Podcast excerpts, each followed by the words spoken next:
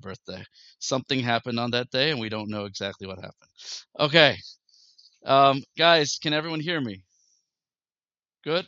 Okay, great. So I apologize for last week that my uh, phone died in the middle of the session in the bowling alley, but I'm going to make up for it this week because I'm going to share some of the ideas I was working on last week and and, and make it even better.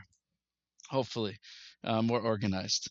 So I want to share with you um, what I believe is a lasting message that we can take home from these parshas, the Torah portions that we are learning right now, and really ties in perfectly with the whole um, idea of Hanukkah as well. Although Hanukkah is over, the light of Hanukkah and the inspiration of Hanukkah is supposed to carry us throughout the winter and throughout the rest of the year. So hopefully we can grab a message that is very relevant. And uh, I believe it's as follows. Let's talk a little bit about the Torah portion. Starting last week, going into yesterday's Torah portion, and continuing in next week's Torah portion, and then finally in in two weeks from now, the last parsha of the book of Genesis is all talking about the story of Joseph, Joseph, and the descent of the Jewish people into Egypt, into which eventually culminated in the slavery of Egypt, which lasted for 210 years, and then finally in the in next the next book of the five books of Moses, the book of Exodus, Shemos, we learn about the Exodus from Egypt and the giving of the Torah in Mount Sinai, and that's a whole different topic. But I want to talk about the story of Yosef and the lessons we can learn from Yosef, and we'll also tie it into Hanukkah. So Yosef is born at the top, the top of the world. He's the oldest son of Jacob, born to Rachel, Rachel, who is Jacob's number one, uh, number one love. Uh, and Yaakov, of course, has four wives, but the one that he really wanted to marry was Rachel, and he only took additional wives because he was tricked to marry Leah, and and then um, Rachel gave him her her maidservant um, in order that he should have children because Rachel didn't have, was unable to have children for most of their marriage, and eventually she gave birth to Joseph and finally Binyamin, and then she passes away. So Yaakov has a special connection to Joseph. Joseph is born at the top of the world. He's the closest son to Yaakov, and he, as a child he has dreams of grandeur, of becoming a king, of his siblings bowing down to him, and his siblings, his brothers, his his uh, at least ten of his brothers um, are suspicious of him. They believe that perhaps he's a bad seed. Maybe he is a child who is going away from the mission of the Jewish people. Maybe he should not be the chosen son to pass on that legacy, although all of Yaakov's sons essentially are are part of the Jewish mission. They're worried that he might be the Yishmael or the Esav, the one that went bad of previous generations. And they're also a little bit jealous of him, perhaps. So they conspire against him and they throw him into, they sell him into slavery. And Joseph is sold into slavery and eventually is brought down in shackles to Egypt. He's sold to uh, to Arab merchants and Midianite merchants, who in turn sell him, and he's eventually brought down to Egypt, and he is sold to uh, one of the one of the royal lords uh, uh in Egypt, someone named Potiphar. And very quickly, Joseph rises right back up to the top and he becomes the head of the household. He's literally in charge of everything going on in, in this Lord's house. And then suddenly tragedy strikes again. The master's wife tries to seduce Joseph, and Joseph runs away from her, and she accuses him of having raped her. And he is thrown into prison again, going from the top of the world, stripped of everything, and thrown into the darkest depths. And he's lingering away in prison. And in prison, there are two former servants of Paro who one day look depressed, and Yosef asks them what's wrong. And they say, We had these weird dreams. They tell him their dreams, and Yosef interprets their dreams. And he says, By the way, uh, one of you is going to be freed. And when you get out, remember to tell Paro that there's a Jew here in prison who knows how to interpret dreams, and I was thrown here on false charges and try to get me out. The the guy forgets about Yosef. Two years pass. Yosef is again in prison for two more years. And and by the way, in his time in prison, he again rises up to the top. He becomes the head prisoner. He's in charge of all the other prisoners, all the happenings going on in the prison. And finally, two years later, Paro has a dream and he can't interpret it. And one of his servants says, Oh, by the way, there's this Jew in prison that I met, and he knows how to interpret dreams. And Yosef's taken out of prison, and he interprets Paro's dream. He says that there are seven years of plenty coming, and those seven years of plenty will be followed by seven years of famine, and it's going to be a famine for the whole region. And you should appoint someone who's wise to oversee collection of grain and storehouses, and and then Egypt, everything will be good in Egypt. And Paro says, you must be that man. And Paro again un- appoints Yosef to be the viceroy, second in control of the entire Egyptian empire. Okay, eventually Yosef's brothers come down to Egypt searching for grain in the time of famine, and Yosef does a whole shtick basically to test them to see if they've kind of change, if they've if they've bettered their ways, and in the end reveals himself to his brothers, brings the whole family down, takes care of them through the remaining years of famine, and eventually the whole uh, the, the story um, would have ended good, except that eventually the Egyptians be, uh, decide to enslave the Jews. Okay, that's essentially the story.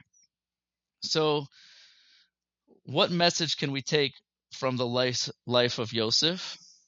How does he avoid? I mean, what question would you want to know about Yosef's techniques to success? He certainly is a very successful person. What questions would you like to know about based on Yosef's life? What message do you think we can learn from Yosef?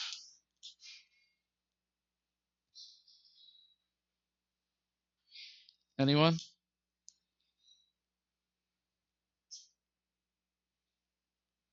In many ways, Yosef's story is a quintessential Jewish story of going into exile, being a stranger in a strange land, and very quickly rising to success and prosperity, and then being kicked out, persecuted, and having to start all over again, and again the pattern repeating itself. So, what can we learn from Yosef about how to overcome hard times in life? What what would happen to you or me if we were in a situation like that? If our whole family turned against us and we found ourselves sold into slavery and repeating again and again, then then thrown into jail, what what would happen to your average person in that situation? Someone please help me out here. They might give up. They might give in to despair. How might they feel?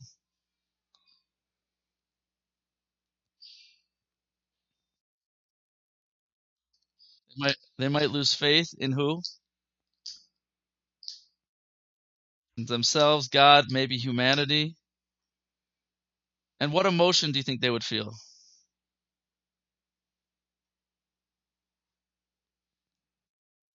Anger. For sure. What else?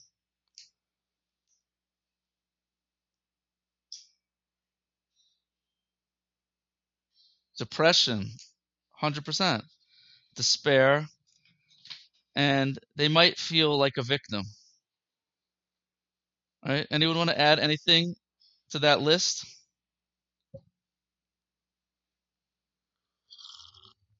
So let's explore. I believe that Yosef's life embodies five very, very practical messages on how to overcome depression, how to overcome despair, how to overcome anger and victimhood, and how to succeed in every situation in life, no matter how oppressed you may feel. Okay, so let's go through some of these messages together. So, first point Yosef is sold into Egypt, eh, sold to Arab merchants. And the Torah tells us specifically that these merchants are selling delicious, beautiful spices. And the commentaries in, in the name of the Talmud point out that normally these Arab merchants sold um, tar or pitch or gasoline, unpleasant smelling substances. And because of Yosef's great righteousness, God didn't want him to have to suffer at all unneeding, unneed, needlessly. So therefore, it happened to be that these Arabs were selling beautiful smelling incense and spices. So that message I find very troubling. Does anyone have a question or find that message to be problematic? God wants to show Joseph how much he loves him, and therefore he sends him down into slavery in a sweet smelling caravan. Guys, would that do it for you? Your whole family turns against you. You're stripped away of everything and thrown into slavery. But you know what? Hey, the cattle cars don't smell so bad. Would anyone find uh, hope or positive message in that experience? Of imagine, God forbid, being thrown into a cattle car on the way to Auschwitz and then realizing that actually uh, this one was pretty nice smelling. They cleaned out the manure and the dead bodies, God forbid.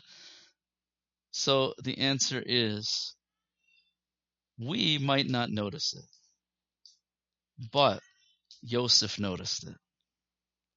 And that's message number one of avoiding depression is see the good in every situation. Every dark cloud has a silver lining. We have to train ourselves. Instead of running through life, we have to stop and smell the flowers.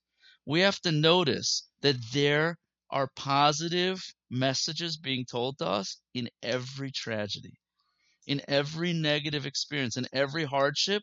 There are signposts of God's love despite the fact that things look terrible, despite the tragedy, despite the fact that we don't see how this could be good, we have to train ourselves to see the small positive messages. And in fact, one of the techniques to help a person out of depression is ask them to find something good in their life.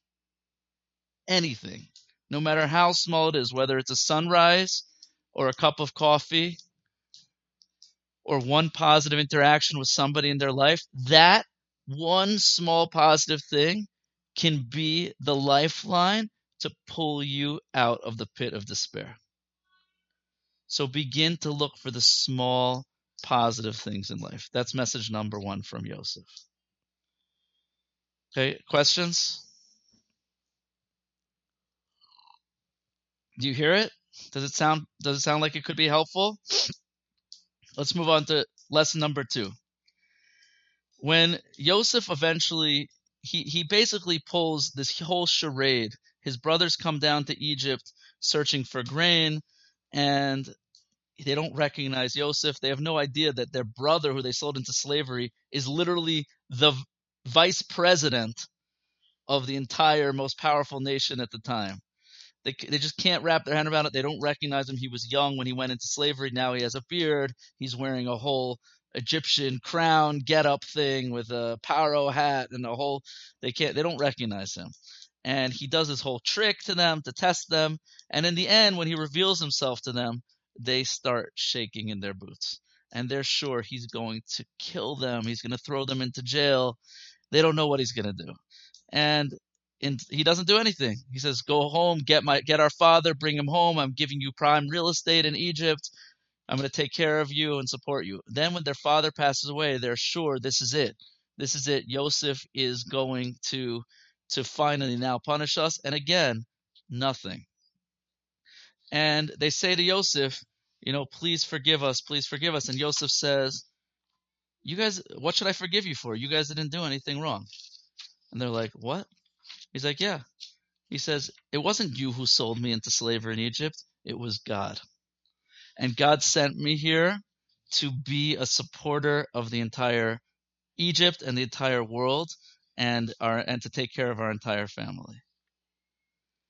So how do we understand this? First of all, that's an incredible message for someone to let go of revenge and anger and to forgive like that. But how did he do it? The answer is very simple. Is when you realize that there is nothing in this world that anyone can do to you good or bad that isn't part of God's master plan. There is nobody in the world that you have to be afraid of or you have to be angry at. There are people in our life who hurt us, and we certainly don't want to have those people in our life. If they're going to be repeat offenders, we have to protect ourselves. But ultimately, holding revenge and holding a grudge hurts us much more than it hurts the other person. As I believe Gandhi said, that holding a grudge is basically like drinking poison and hoping that your enemy will die. Right? You gain nothing from it. But how do we let go of grudges? The answer is to realize it's not them, it's Hashem. Everything that happens happens for a reason. And the key is to realize that the one thing that's in our control in life, they could take, they could strip you of all power. They could strip you of everything. But the one thing that's always in your control is what?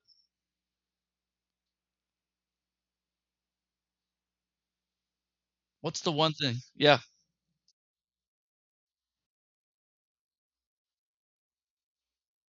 Excellent. Your attitude. Your attitude is always in your control. We might not always have power over all of our actions, even, right? But we always have a choice how to respond internally. We can always choose how to think about the situation, which in turn affects our emotions, which in turn affects our actions. Right? Don't blame, don't complain. Take responsibility for yourself. Now, studies have shown that and if you, if you read the Seven Habits of Highly Effective People or Man's Search for Meaning, Viktor Frankl, right, that the happy and successful people spend most of their time focusing on things that are within their circle of influence. Right? You can watch the news or sports and get really annoyed and frustrated at the referee's call or at the United Nations or at the world's response to Israel, and that leads to frustration, anger, and depression, anxiety. There's nothing you can do about it. But when you focus on yourself and the people immediately around you who you can actually inspire, so then you actually take responsibility for the areas of life that are in your control. Right? Instead of spending your days focusing on your bad boss and how much you hate him or her, focus on what you can do to do better at your job, to appreciate your job more, to have better relationships with the people in your life, and and to use your talents in a positive way. So there's no there's no one in life who is stripped from that. And Viktor Frankl says that in Auschwitz we were stripped of everything except for one thing, our ability to choose our way, to choose how we respond. And sometimes that's the greatest gift. I always said, I hope I never have to experience whether or not this is true, but I always believed that my that you know I struggle sometimes with negative thoughts, just like everyone. And I sometimes tell myself, if I was in jail or in Auschwitz, then I'd be happy. Like, what? That's crazy. The answer is yeah, because so much of my unhappiness is because I keep thinking, if only I would have, could have, should have done differently. If only should I go to this place or that case? FOMO. Should I do this or should I do that? But when you realize there's nothing you can do, you have no choice but to just accept move on, and make the best of the situation. Right? Who who's happier? Someone who wins the lottery or someone who's a paraplegic? Someone who becomes paralyzed? Anyone if you had a choice, would you rather win the lottery? All all hands up for winning the lottery or become paralyzed? Anyone? So the truth is is that studies show that neither of them make a difference in your emotional health if you're a naturally optimistic person, so after becoming a paraplegic, you might be depressed for a few weeks, a few months, but eventually things go back to normal. Winning the lottery, be really happy for a couple of days, a couple of weeks, maybe even a couple of months, and then it becomes normal, go back to status quo. Your baseline takes over. So if you can focus on positive attitude, whether you're win the lot, when whether you become a paraplegic or not will not affect your emotional state. Whether and if you're a depressed naturally person that sees the negative in things, I don't like to use the term a depressed person. It's not there's such thing as a depressed person. It has to do with attitudes. It has to do with conditioning and habits. But if you naturally see the negative in your situation, so winning the lottery also will not help. there'll still be all sorts of other things that you regret about life. So don't live in the past. Over fixation in the past leads to what mental health issue? Fixating on the negative in the past? Depression. Depression. And fixation and negativity in the future? Anxiety as opposed to being present in the moment, focusing on the good that we have and focusing on the areas of our life where we can take responsibility, where we actually have the ability to make a difference. So, message the first two messages of Yosef's life is see the small positive things in our life, the small miracles, and see the big miracles, see the good, recognize that there's good even in the bad even in the big bad things and and that there's small good and in the mundane of our life and there's good in the big bad things of our life. And this of course is one of the main big messages of hanukkah is to recognize the miracles that are with us every single day as we pray in the uh, Shemona Esrei, in the prayer that we say every day, we say, and for the miracles that are with us every single day, erev in the morning, evening, and afternoon.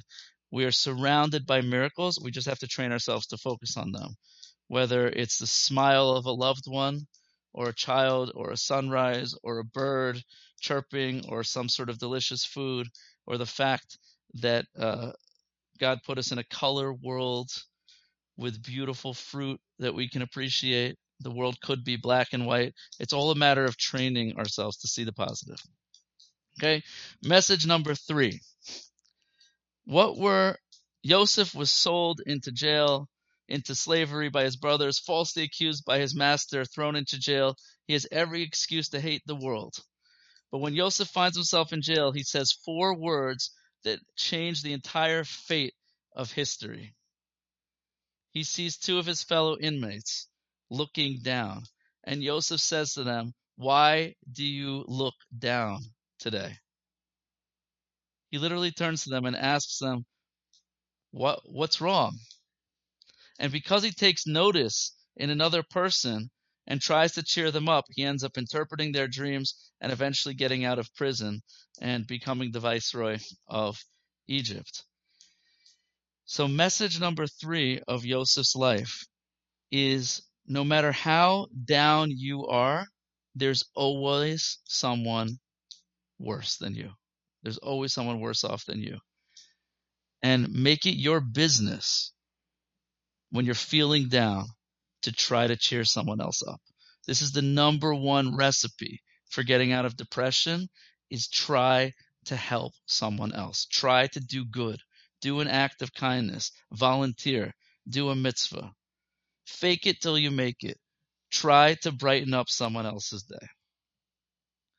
And that, of course, is uh, one of the really special messages of Hanukkah is that when we light the Hanukkah menorah, we're literally bringing light into the darkness. We're showing that even in the in the darkness of winter, in the dark of night, in the dark of exile, there is light.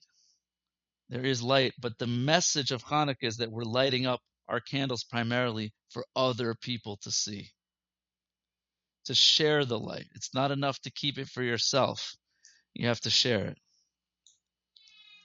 So, message number three is to try to light up someone else's life. And message number four is that Yosef is a dreamer. He has gre- dreams of greatness. And throughout all this time of exile and slavery, he never gives up on his dreams. He never gives up hope of becoming great and doing great things. And in fact, his hope and his ability to dream gives him the ability to interpret other people's dreams as well that if you learn to see the positive, to believe in yourself, to realize that you have a gift and you're destined for greatness, then throughout all the hardship you can overcome. And finally, Joseph interprets Paro's dream that there will be seven good years followed by seven years of famine. And he says, so how do, what do you do in the good times? Do you party? Do you just do you just live it up and enjoy and say whatever will come will come? Says Joseph, no, you have to plan for the future. You have to know good times don't last. Inspiration has an expiration date. And therefore, in those moments of inspiration when things are going great in life, you have to put away resources of hope and inspiration for the rainy days and the dark times. How do we do that? How do we hold on to inspiration? You know, some of you guys in this, the past 10 weeks of this fellowship might have had moments of insight or inspiration into life, into the meaning of life, into your own life, into what it means to be a Jew, into Jewish wisdom. You might have had a moment of inspiration. You might have had moments of inspiration other times in your life, whether it was on a trip to Israel, on a rage trip, or at a at a milestone event in your life, a graduation, a wedding. We all have moments of inspiration. How do we hold on to the inspiration? Because we all know inspiration doesn't last. Inspiration, as amazing as it is, goes away very quickly. So, Jewish mysticism teaches us that inspiration is like a soul. It's a spiritual experience. And what does a soul need in order to exist in this world? What's essential for a soul to exist in this world?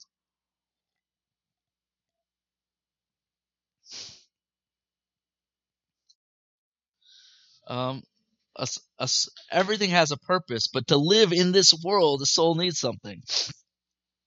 Something very specific for a soul to function in the physical universe that we inhabit. All right, definition of life is body and soul. A soul without a body can't live in this world, can't function in this world. So, in order for inspiration to last, you have to put it into a body. What's the body for inspiration? You know what the word inspire means? In Latin, it means to infuse with spirit, to infuse with soul. Take that soul and infuse it into action. Put it into an action. If you can take the inspiration and put it into a small, constant, and steady action, the inspiration can literally change you and transform your life and stay with you. So the menorah literally in the temple represents inspiration. It represents lighting the spark of inspiration every single day, kindling that flame. It comes through work and effort. Love at first sight, unbelievable. Did you do anything to experience love at first sight? Anyone ever experienced love at first sight? Another word for that is infatuation. Ever fall in love? Does it take any effort to fall in love? It's easy, it's free, it's instantaneous. How long does it last? Sometimes a couple of minutes when you hear the other person open their mouth. Sometimes a couple of weeks. Inevitably, within two weeks, maximum two years, the experience of infatuation goes away. Infatuation is a is a chemical experience caused by certain hormones and physical reactions to see, meeting someone that you want to mate with. But that feeling does not last, cannot last. And after two years, people often either break up or, uh, well, typically that's generally what happens is they break up or they realize that the inspiration wasn't real. The, the romance wasn't real. The love at first sight wasn't real. We have to make it real. We have to work now on the relationship. We have to actually learn to inspire each other, inspire ourselves.